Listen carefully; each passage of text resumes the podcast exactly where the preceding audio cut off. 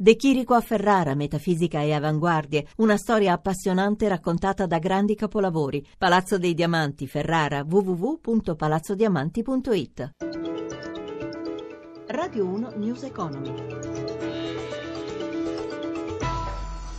Buongiorno da Stefano Marcucci, benvenuti a News Economy. Partiamo dai mercati che attendono oggi fiduciosi le mosse della BCE sul quantitative easing. Vediamo tutti gli aggiornamenti dalle borse con Paolo Gila, in diretta da Milano. Buongiorno da Milano, partite in sordina con gli indici anche in leggero calo, le borse europee hanno via via incrementato i loro guadagni nell'attesa che la Banca Centrale Europea si pronunci sulle linee di politica monetaria e soprattutto si concentra l'attenzione sul discorso che il Presidente Mario Draghi terrà a cominciare dalle 14.30. Milano si apprezza dell'1,07%, la migliore Parigi più 1,15%, bene anche Francoforte più 0,96%, mentre resta fanalino di coda Londra più 0,27%. Nell'attesa delle decisioni della Banca Centrale l'euro si deprezza contro dollaro, scende a 1,0560. Tra i titoli più acquistati a Piazza Affari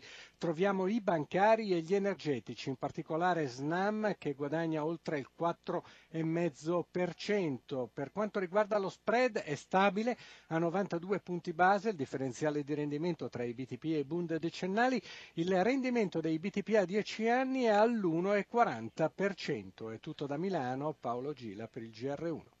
Allora rimaniamo sulle prossime decisioni della BCE riguardo al potenziamento del quantitative easing, l'acquisto di titoli di Stato sul mercato secondario come stimolo all'economia. Alle 14.30 abbiamo detto la conferenza stampa del Presidente Draghi, gli scenari possibili, gli umori degli investitori nell'intervista di Luigi Massi all'analista finanziario Carlo Aloisio.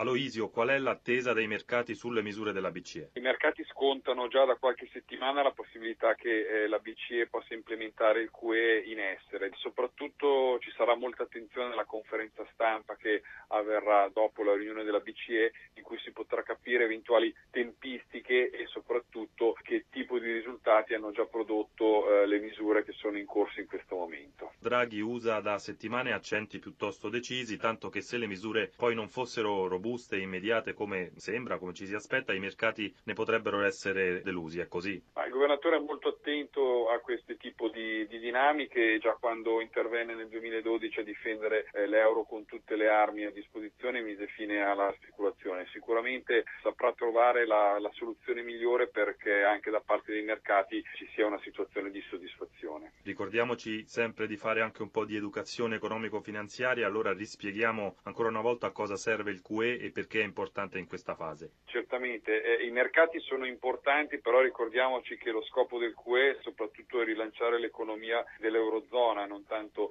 i mercati. I mercati sono una conseguenza, quindi significa poter iniettare una certa liquidità nel sistema per far sì che il sistema finanziario e bancario la possa poi utilizzare e distribuire con gli utenti finali, quindi le industrie, le famiglie, tutti quelli che sono poi a beneficio di ciò e, quindi sicuramente una, un passo importante se servito molto negli Stati Uniti per rilanciare l'economia, ci si augura che gli effetti potranno essere positivi anche sui mercati europei. Allora parliamo di legge di stabilità adesso, inserito nella manovra il cosiddetto decreto salva banche, ricordiamo i quattro istituti salvati dal fallimento Carichieti, Carife, Banca Etruria e Banca delle Marche, il governo studia una soluzione per i piccoli risparmiatori che hanno perso tutto. Massimo Giacomini.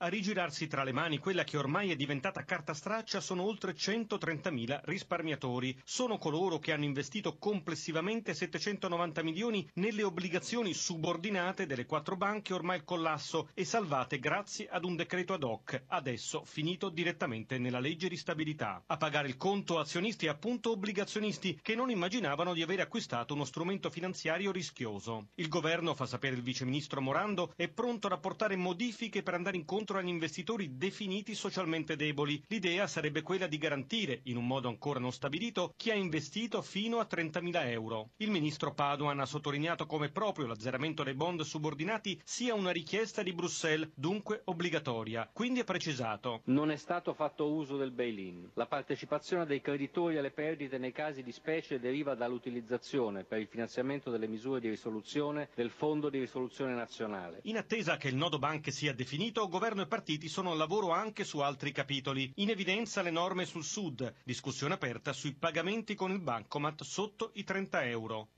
News Economy a cura di Roberto Pippan torna alle 18 e 2 minuti. Grazie per averci ascoltati, grazie a Cristina Pini per la collaborazione al programma, grazie a Gianni Tola in regia, da Stefano Marcucci, buon proseguimento su Radio 1.